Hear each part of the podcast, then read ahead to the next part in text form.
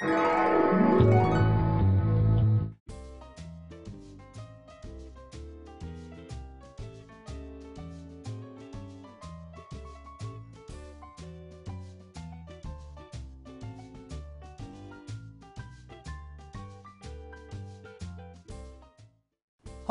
I'm Chef Ian Bromstead, and welcome to Regal Fare, where I'll show you how to create simple and elegant meals just like we do at some of the finest restaurants in this country.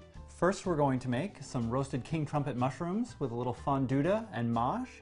Then we'll make a little cavatelli with some zucchini and parmesan, and then we'll have some profiteroles with a little chocolate sauce and gelato for dessert.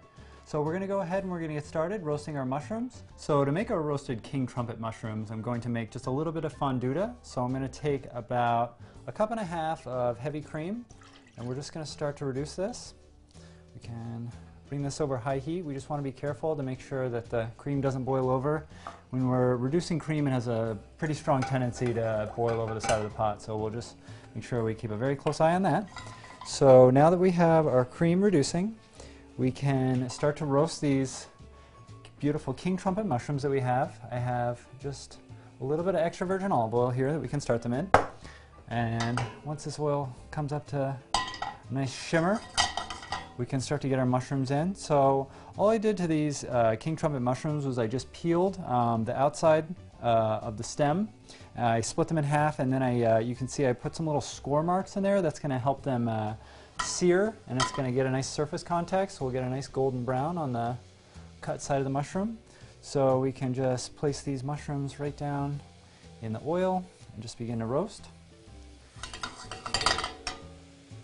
Get all these in here nice and neatly. So we're roasting our mushrooms. It's looking nice. Our cream is reducing so we just want to get a nice golden brown on these king trumpet mushrooms, so we'll just roast them nice and slowly.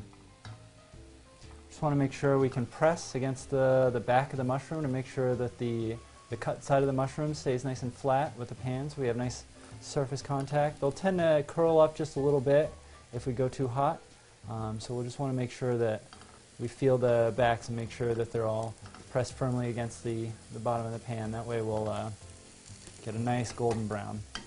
And as we're roasting, these mushrooms will take a little, uh, take a little, they'll suck up a little bit of the olive oil, so if we need to add a little more, we can. You can see the cream is starting to boil up quite a bit. It's nice, nice reducing.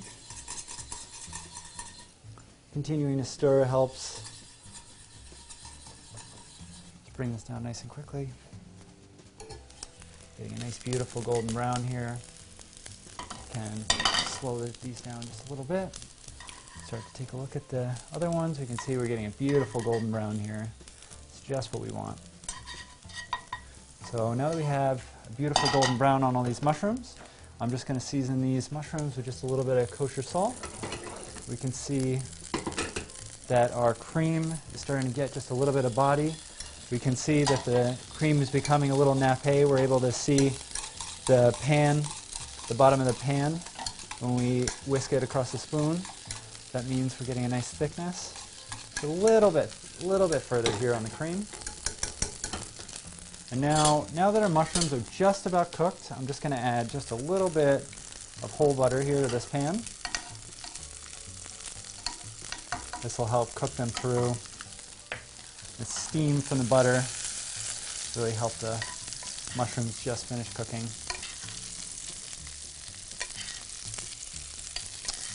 spoon some of this delicious butter over the, over the mushrooms, keep them nice and moist. And our cream is just about there. So we can turn the heat on our cream off.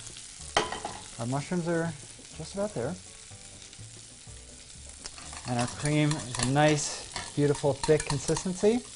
So now that our cream is completely reduced, um, I'm going to take just a little bit of this Fontina cheese. This is some Fontina Val d'Aosta. It's an Italian uh, aged Fontina. It's got a really, really nice flavor.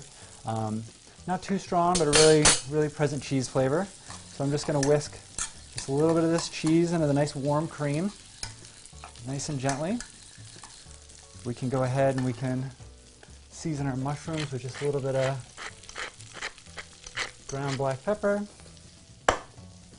Continue to whisk the cheese into our fonduta. Beautifully rich, creamy fonduta. It's going to taste really great with the mushrooms. So we can add just a little bit of plain water here. Fontina is making it just a little on the thick side. Just thin it out just a, just a little bit. Just another kiss of water.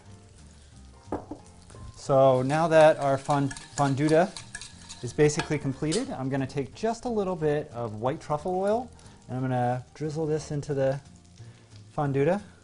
Immediately the uh, heat is making the uh, white truffle oil really give an amazing, amazing aroma. I really love the flavor of the white truffle oil in this, the cheesy, the, the earthiness of the mushrooms. So now that we have our mushrooms roasted and our fonduta completed, we can go ahead and we can start to plate. So I'm just going to take a nice, nice generous amount of this fonduta, this beautifully creamy fonduta. And I'm going to just put a little on this plate here. So now that we have our fonduta on, I'm just going to take our roasted mushrooms. I'm just going to lay them on top of the fonduta. Big, beautifully roasted mushrooms. I really like the king trumpets. Um, there's a lot of other mushrooms we can use for this. I really love like chanterelles are really great, or a, a mix of mushrooms is even great too. I love chanterelles and black trumpets, and uh, hen of the woods are also really excellent. Really, really nice mushrooms, and a lot of these are becoming much more available these days as the demand is increasing. So I have a few hazelnuts here. Um, I just toasted the hazelnuts and cut them in half. Um, I really like the textural crunch that the uh, hazelnuts bring to this dish, and you know they're very very rich and they go very well with the with all these flavors here. So now that we have our mushrooms and fonduta complete, I'm just going to take a few pieces of this of uh, these little bunches of mâche, and I'm just going to lay these around. I really love the freshness that the the mâche brings to the to this dish because we have all the richness of the fonduta and the earthiness of the mushrooms. I really like to have something like nice and fresh here. So here we have our roasted king trumpet mushrooms with fonduta and mâche. We're going to get this cleaned up and we'll be right back to make our profiteroles. Welcome back. So we're going to go ahead and we're going to make our profiteroles now. So I'm just going to take a half a cup of milk and I'm just going to bring it up to a scald. We just want the milk to be nice and warm. I'm going to add a quarter of a cup of whole butter here. So we can just melt these two together. We just want to stir as we as we go. We just want to make sure that the milk doesn't scorch on the bottom. We want to make sure that the butter doesn't get too hot. So we just want to melt these two together nice and gently. So basically what we're going to do here is we're going to take all this milk and butter and we're going to add quite a bit of flour. And what's going to happen is we're going to get a nice uh, Play-Doh-like dough forming in the pan. And we're going to cook that for just a little while, just to cook a little bit of the excess moisture out. And then we're going to fold in a couple eggs.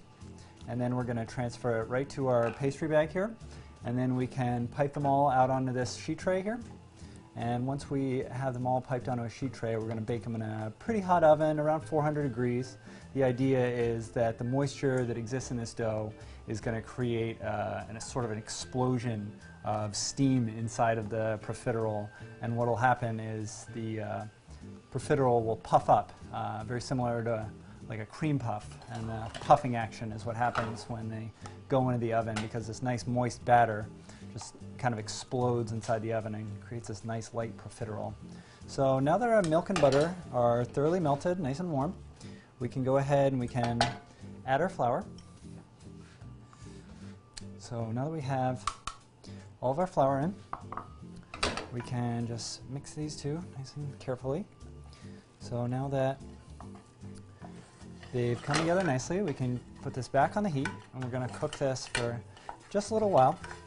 Um, we want to cook this on the heat for about a minute. It gives the flour a chance to cook and it helps some of the moisture come out of this. Uh, we want a really nice delicate balance. We want it to be nice and stiff, but we don't want it to be too dry, and we don't want it to be too wet. So if they're a little wet, they'll be they won't puff up very nicely. So a nice stiff, nice stiff flour mix of flour, butter, and egg, or flour, butter, and milk. So now that our pastry dough is cooked just a little bit here, I'm going to pull this off the heat. Continue to stir it, let a little bit of the heat dissipate, but we want to have this batter stay pretty warm throughout the whole process. It'll make piping it out a lot easier. so now that we have our flour, milk, and butter cooked, I'm just going to go ahead and I'm going to add one egg. And I'm just going to mix this in. Uh, I like to add the eggs one at a time. It's just it's just a little easier. Um, ten, has a tendency to be a little difficult when you try and add a large volume of eggs to this batter.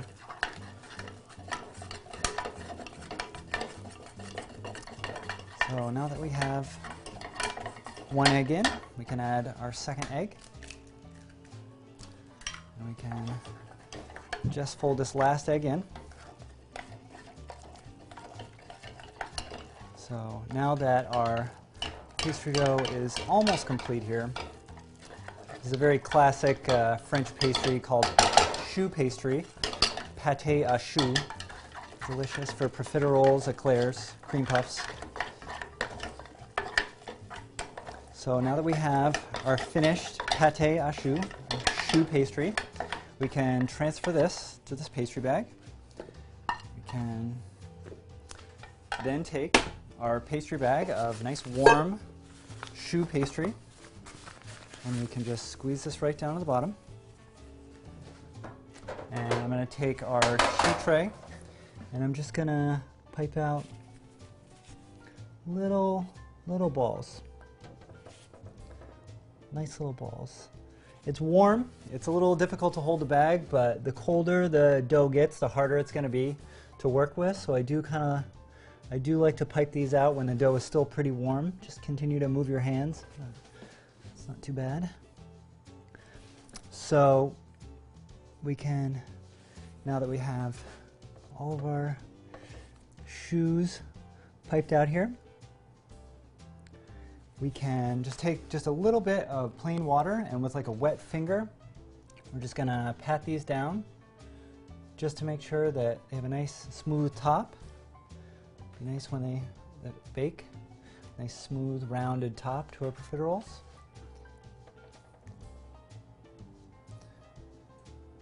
So now that we have all of our profiteroles piped onto our sheet tray, I'm just going to pop these into a 400 degree oven for about 20 or 25 minutes, just until they're golden brown. We're going to get this cleaned up and we'll be right back to make our cavatelli. Welcome back. So we're going to go ahead and we're going to get started making our cavatelli now. So I'm going to take about a cup of double zero flour, and I'm going to take about a cup of semolina flour. I really like to use both flours because it really makes for a nice texture to the dough. Um, you can substitute all-purpose flour for both of these, that's totally fine. So we're going to make just a little well in the center of the flours. And I'm going to add, uh, I think I'm going to add about a quarter of a cup of water, uh, but we can add it in, in stages so that we make sure that we have the right consistency. So I'm just going to start to bring the flour into this water until we have a nice, nice workable dough. We can already see a lot of these pieces of dough starting to form. Nice clumps, clumps of dough. You can add a little bit more water. I like to use warm water, kind of helps with the making of the dough. I think we're going to need just a little bit more plain water. The idea here is we just want to make a nice, nice stiff dough. We don't want it to be too loose, um, but we don't want it to be too hard that we can't work with it. So We'll just continue to mix the pasta a little bit, a little bit more here, a little bit more water. We just want just enough water, just until we can be able to bring this together into a, into a dough. So now that we're starting to be able to get most of this into the dough, I think this is going to be pretty good. I think we'll be able to work all the rest of this flour into the dough. I think there'll be just enough moisture here. So now that our cavatelli dough is just about ready, we're going to go ahead and we're going to transfer this to the work surface. So we can get our dough here, and we've got a little bit of extra, extra dry lick stuff, but I think that will be all right. I think we'll be able to work all the rest of this dry ingredients in. So the idea here is we really just want to knead the dough. We're going to need about 10 or 15 minutes of kneading. The idea is that we want to just create a nice sticky, firm, elastic dough. It's got a nice smooth texture. So what the kneading is doing is actually it's developing the gluten strands inside of the pasta dough which gives it that nice toothsome mouthfeel that we like. So we're just going to continue to knead this dough. It's a nice texture. It's nice and sticky. It's nice and firm. It's nice and hard. Um, so we can just continue to knead this dough just like this until we have a nice smooth ball. So now that we have a nice sticky dough, I'm going to continue to knead this for about another five, another five or so minutes, just until it has a real nice sticky elastic feel. Um, we can see that it's starting to break up a little bit. Um, so I'm just going to go ahead. And I'm going to knead this for another five or 10 minutes, just until it's a nice firm, sticky, elastic dough. Then we're going to let it rest for another 10, 15 minutes, and we'll come right back and we'll finish our cavatelli. So we let our pasta rest for about 10 or 15 minutes. We have a nice smooth and elastic dough. So we can go ahead and finish our pasta now. So I'm going to take our cavatelli dough and I'm just going to take a little slice here. And what we're going to do is we're going to roll it into a little log. And once we have a little log here, we have a nice little pasta log. So now that we have a nice little log, we can just slice this into some little diagonal shaped pieces. And now that we have a few of these little pieces made, we can take our little cavatelli board, this is just a little ridged piece of wood here, and we can just roll the little pieces of cavatelli dough along the, along the board. And what's going to happen is we're going to get these beautiful little ridges in the backs of the pasta. It's going to be a nice place for all the sauce to sit. So here's how we finish our pasta. I've gone ahead and made up a few more just to save a little time. So to make our pasta sauce, we can take a little bit of extra virgin olive oil and we can saute some of these beautiful green zucchinis. So we just want to get just a little bit of color on these zucchinis. The idea is we just get a little bit of caramelization. It's going to give a really, really delicious caramelized flavor, enhance some of the sweetness that's naturally in the zucchini. So we're just going to get all these zucchinis just laid nice and evenly. We want a nice, a nice even layer of zucchinis along the bottom of the pan. We don't want to crowd the pan too much because that'll prohibit that beautiful caramelization that we like so much. So now that we have all of our zucchinis in, we're just going to let these cook. We just want to let these get nice little golden brown. Really shouldn't take too long. About about a minute, about a minute on each side. Turn this up a little bit.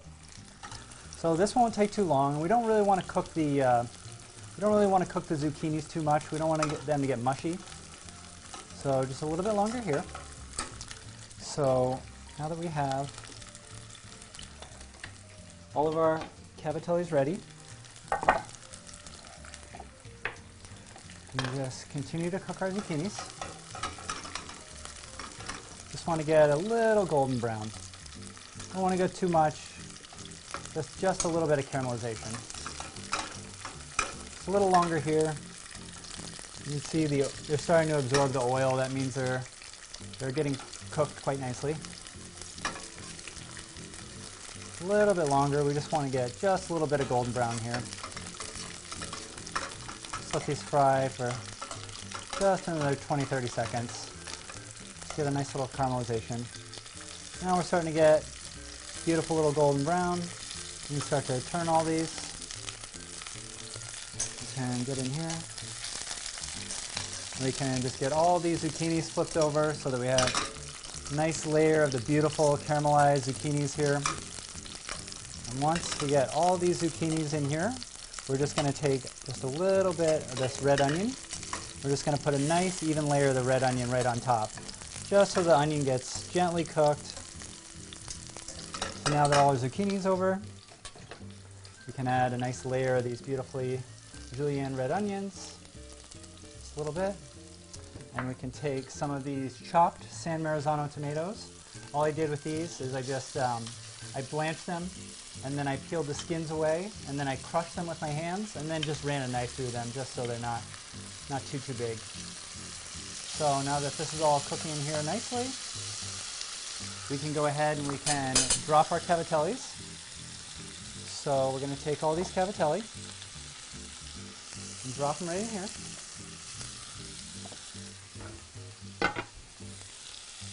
I just have a little bit of boiling salted water here.